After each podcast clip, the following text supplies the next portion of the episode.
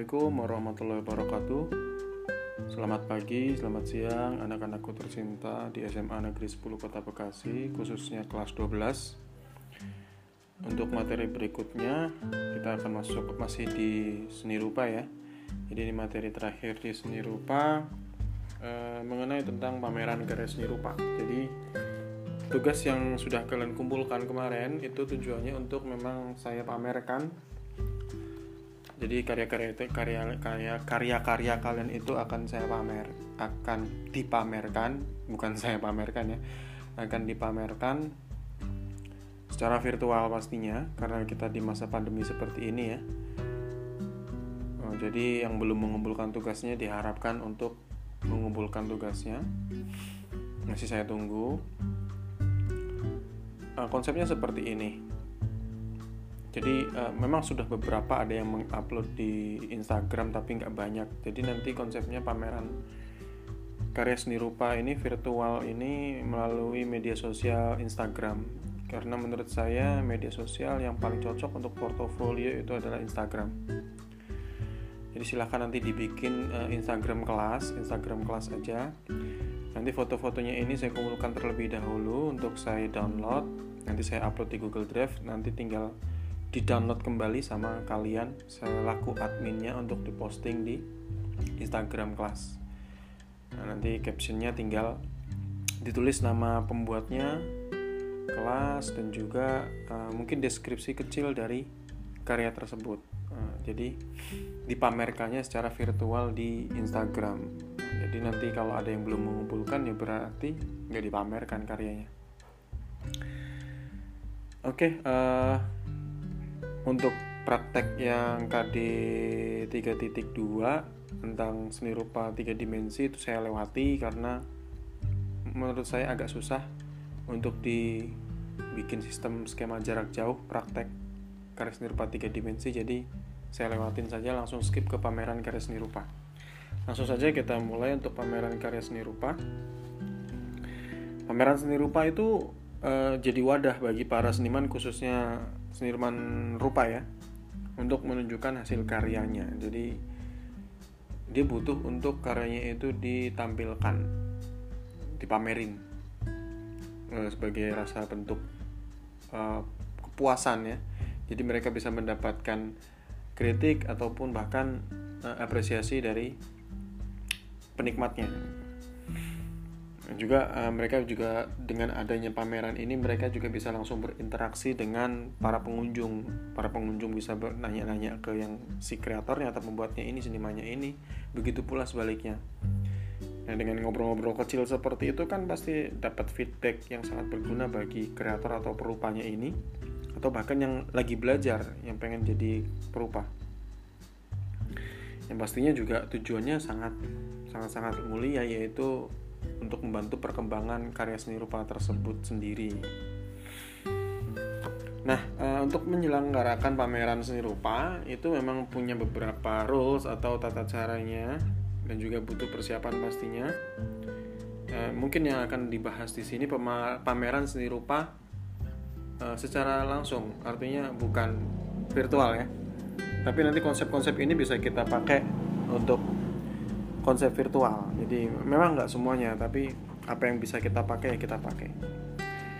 Dan yang pertama itu yang kita perlu uh, apa dalami banget itu pasti yang pertama adalah pengertiannya terlebih dahulu pameran itu apa.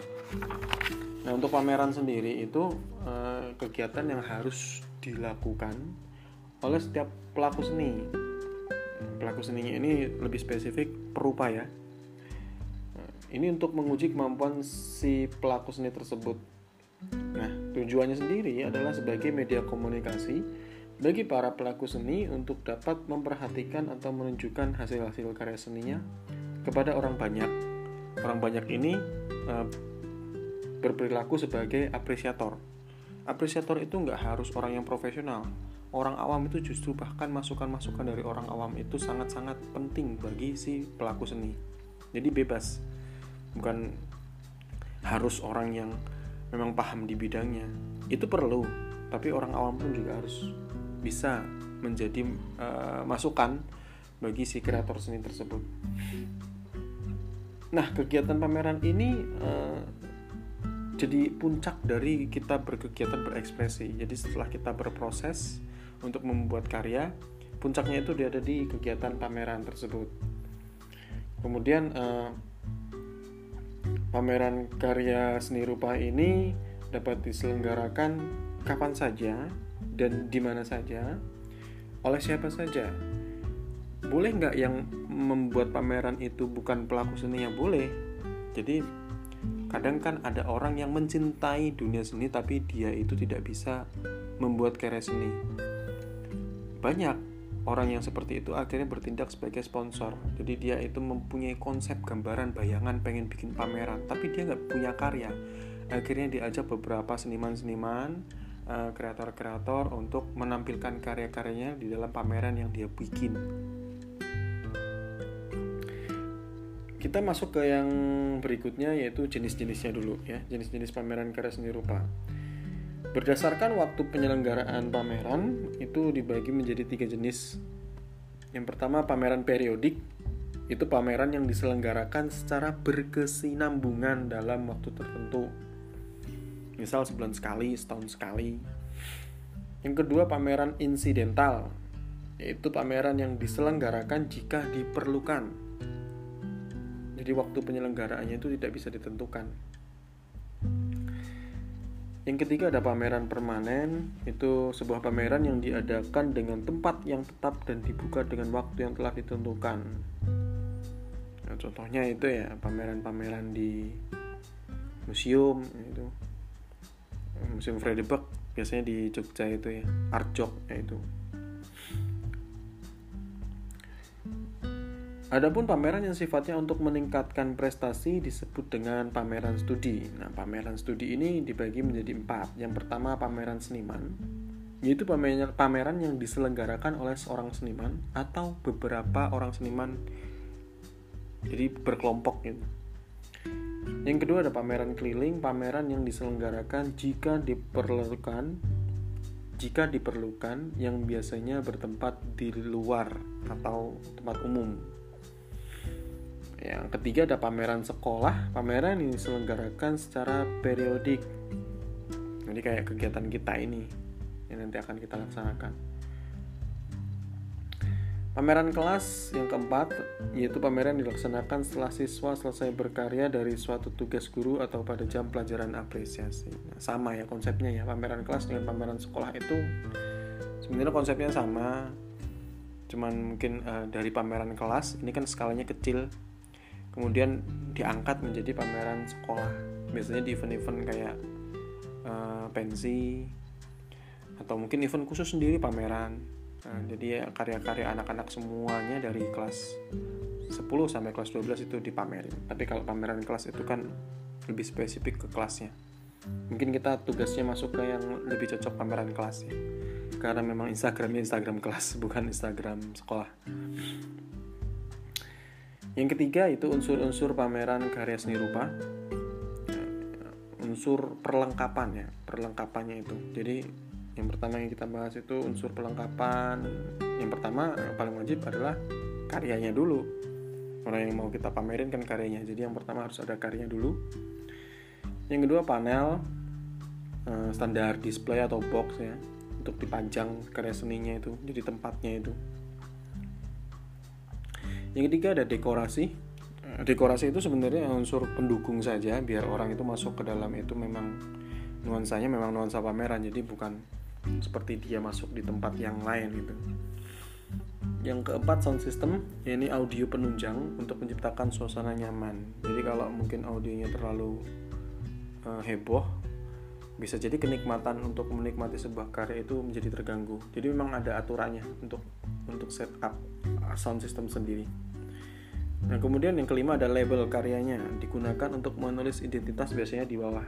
Karyanya itu ada judul, uh, nama pencipta, kemudian teknik pembuatannya sampai tahunnya. Biasanya sih di bawah biasanya, tapi ada juga yang naruh di samping atas. Yang keenam ada katalog. Katalog itu petunjuk yang berisi penyelenggaraan pameran. Nah, yang ketujuh ada buku tamu. Nah, Tujuannya untuk mengetahui seberapa besar animo masyarakat untuk menyaksikan pameran tersebut jadi dihitungkan uh, berapa pengunjungnya yang kedelapan ada buku pesan atau kesan digunakan untuk mengetahui tanggapan pengunjung terhadap karya yang dipamerkan secara tertulis. Nah, ini kan konsep unsur pameran karya seni rupa secara langsung tatap muka. Nah, kalau untuk kita yang visual yang kita butuhkan uh, tidak semuanya ya. Jadi ada yang pertama karya seni rupanya dulu yang sudah kalian kirimkan.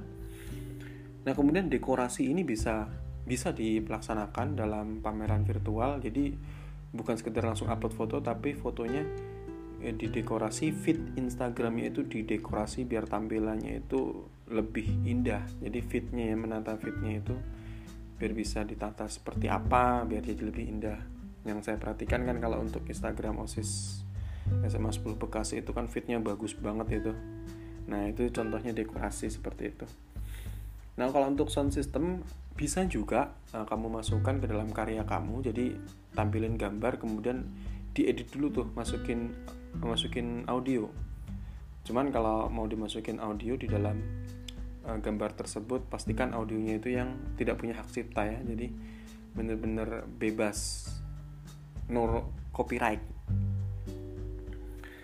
Label karya ini bisa digunakan melalui caption.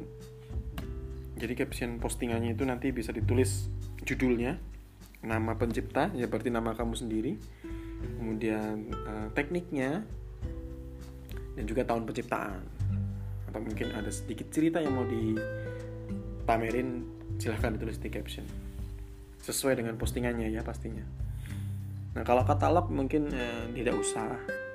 Buku tamu buku pesan nggak usah. Jadi di antara 8 poin itu yang bisa kita ambil cuma 1, 2, 3, 4 karya, dekorasi, sound system, dan label karyanya. Oke sekarang berikutnya masuk ke fungsi pameran karya seni rupa Fungsinya itu ada tiga kira-kira ya. Yang pertama sebagai sarana edukasi Mendidik siswa akan pentingnya pengalaman batin yang berguna untuk menyeimbangkan kegiatan akal dan pikiran manusia. Yang kedua ada sarana apresiasi. Uh, apresiasi dalam menilai karya seni sangat penting bagi pencipta karya tersebut. Uh, yang ketiga ada sarana prestasi menjadi ajang kompetisi bagi para pencipta seni. Karena melalui karya seni kita akan tahu setinggi apa keaktifan dan kreativitas pencipta seni dalam membuat karya. Yang terakhir, sarana rekreasi menjadi kegiatan rutinitas sehari-hari. Kita butuh rekreasi ya eh, untuk bisa relax. Jadi sarannya seperti ini kita bikin karya nah tujuannya sendiri itu ada yang pertama tujuan sosial yaitu penyelenggaraan pameran dimaksudkan untuk kepentingan sosial. Misalnya hasil tiketingnya itu bisa kita pakai untuk menyumbang. Tujuan komersial eh, berbeda dengan tujuan sosial. Eh, ini untuk memang sarana mendapatkan keuntungan bagi penyelenggara ataupun seniman tersebut. Misalnya ya tiket boxnya itu ya memang pure untuk uh, pelaku pameran tersebut yang terakhir ada tujuan kemanusiaan, penyelenggaraan pameran untuk kepentingan pelestarian, pembinaan nilai-nilai, serta pengembangan hasil karya seni budaya yang ada di tengah-tengah masyarakat. Oke, untuk uh, konsep pameran virtual kita nanti bisa kita masukkan ke yang sebagai sarana edukasi fungsinya nah, tujuannya mungkin ya tujuannya hanya untuk pemenuhan nilai saja ya. Jadi tidak ada termasuk di tujuan sosial komersial ataupun kemanusiaan. Nah prosedurnya seperti apa sih untuk penyelenggaraan pameran ini? Nah, bagi seorang seniman, penyelenggaraan sebuah pameran itu uh, sangat penting ya, karena melalui pameran seorang seniman dapat menjalin hubungan luas dengan masyarakat luar, pengamat, kritikus, kolektor dan lain-lain. Nah, untungnya kalau ketemu kolektor, dia bisa langsung dapat cepanjang dengan si kolektor tersebut ya. Nah, uh, unsur-unsurnya yang pertama itu tahap persiapan dulu. Yang kita tentukan adalah temanya dulu tema pameran. Jadi bisa di desain desain fitnya itu nanti bisa dibikin tema. Tema seperti apa gitu. Biar tampilannya bagus yang kemudian yang kedua materi. Materinya itu nanti dikelompokkan mana-mana saja yang sesuai postingannya untuk diposting di feed tersebut. Artinya ditata letaknya gitu loh. Ya, misalkan ada yang pakai siluet ada beberapa yang siluet gitu ya. Kita ditatain di situnya siluetnya yang uh, bareng. Jadi dilihat tuh enak yang ketiga pastinya tempat pameran. Nah, kalau tempat pameran ini kan kalau secara langsung kita perlu pikirkan keamanan kenyamanan. Nah, sekarang tapi kan kalau kita virtual berarti ya begitu pengaruh banget. Untuk waktu pameran uh, biasanya untuk waktu pameran yang itu memerlukan beberapa jadwal yang ditentukan. Jadi kondisional ada atau melihat musim-musim. Nah, kalau kita waktu pamerannya ya sampai pembelajaran selesai. Yang kelima itu perlu dibentuk yang namanya panitia pameran. Cuman kalau untuk uh, kita ini tidak usah ya panitia pameran ini paling kita lepaskan ke tanggung jawab. Memang perangkat kelas kan ada itu udah diserahkan saja sama perangkat kelas. Tapi saya bacakan dulu untuk panitia pameran itu uh, siapa-siapa saja, apa-apa aja. Yang pertama itu uh, pelindung dulu, pelindung, kemudian penanggung jawab, uh, kemudian ketuanya, wakil, sekretaris, bendahara, dan seksi-seksi. Nah, seksi ini bisa terdiri dari seksi penyeleksi, jadi karyanya bisa diseleksi, dekorasi, dokumentasi, publikasi, keamanan, usaha, dan perlengkapan. Yang keenam uh, ada anggaran pameran. Anggaran ini biasanya bisa didapatkan melalui tiket box, sponsorship, dan lain sebagainya. Kemudian perlengkapan ruang pameran. perlengkapan itu ya seperti lighting, sound system. Yang kedelapan publikasi. Publikasi ini berupa pamflet, spanduk, poster, dan yang lain sebagainya. Yang kesembilan ada tata hias. Nah, jadi sama kayak dekorasi tadi ya. Nah, tahap pengumpulan karya, tahap pengumpulan karya ini e, bisa dikelompokkan sesuai dengan jenis karyanya. Seperti yang tadi saya bilang jadi kalau misalnya siluet ya siluet akuarel ya akuarel dikelompokkan jadi seperti itu. Dan ada tahap seleksi karya. E, kalau di sini nggak usah ada seleksi jadi langsung saja bisa diupload sesuai siapa saja yang membuat. Paling hanya ditatain aja untuk letaknya. Yang keempat ada tahap persiapan akhir untuk gladi bersih kalau di sini ya tahap persiapan akhir ya sudah jadi. Sampai ke tahap pelaksanaan pameran. Pelaksanaan pameran itu misal saya tentukan satu bulan lagi pelaksanaan pameran berarti karyanya semuanya sudah terkumpulkan. Lewat dari situ berarti yang tidak mengumpulkan ya berarti tidak masuk ke dalam pameran. Nah untuk uh, peralatannya sendiri Eh, peralatan dan perlengkapan pameran yang secara langsung ya ini pameran secara langsung ya. Yang dibutuhkan yang pertama panel. Panel itu untuk untuk meletakkan letakkan hasil karya tersebut. Kemudian level level ini biasanya menggunakan properti-properti seperti rak keramik dan lain sebagainya. Jadi diletakkan sesuai tinggi rendahnya sama kayak meja dan kursi ya. Kemudian tata lampu nah, dekorasi ruangan katalog sama seperti tadi nah, brosur buku tamu dan sound system. Nah yang perlu diingat ini yang paling penting yang terakhir penataan karya seni rupa. Beberapa hal yang perlu diperhatikan itu yang pertama adalah penempatan karya seni rupa hendaknya mempertimbangkan rasa aman dan nyaman bagi pengunjung ini perlu diperkirakan. Berarti kalau kita secara virtual kan aman dan nyaman bagi pengunjungnya berarti sesuai secara visual. Dilihat feed Instagramnya itu kita bikin yang memberikan rasa aman dan nyaman. Yang kedua ada karya dua dimensi dapat dipajang pada panel atau dinding. Nah, yang ketiga karya tiga dimensi diletakkan di atas meja level. Bila ukurannya terlalu besar boleh diletakkan di lantai yang keempat, karya kerajinan tangan dapat ditempatkan di meja khusus yang telah disediakan. Penataan lampu yang kelima, penataan lampu diatur agar karya yang dipajang dapat terlihat jelas dan menarik. Mungkin uh, pamerannya sampai sini dulu kita lanjut ke kritik karya seni rupanya di minggu depan materinya mohon maaf saya masih bisa memberikan materinya dalam bentuk podcast saja Insya Allah nanti saya coba bikin untuk handoutnya biar kalian bisa sambil baca untuk pameran ini menyusul ya. Jadi mohon maklum dan saya terus coba untuk menggunakan metode yang sekiranya nggak begitu menguras habis kota kalian sendiri. Ya apabila kalian masih bingung pertanyaan seperti apa silahkan bisa diketik di komen atau bisa WA saya. Tanya-tanya boleh silahkan saja yang pastinya pesan saya tetap jaga kesehatan masa pandemi seperti ini apalagi sekarang kasusnya mulai menaik lagi. Jadi tetap stay at home kalau nggak perlu perlu banget jangan keluar. Tapi kalau terpaksa keluar ya harus pakai masker jaga jarak dan selalu cuci tangan pakai sabun. Terima kasih atas perhatiannya. Mohon maaf jika ada salah-salah kata. Assalamualaikum warahmatullahi wabarakatuh. Dah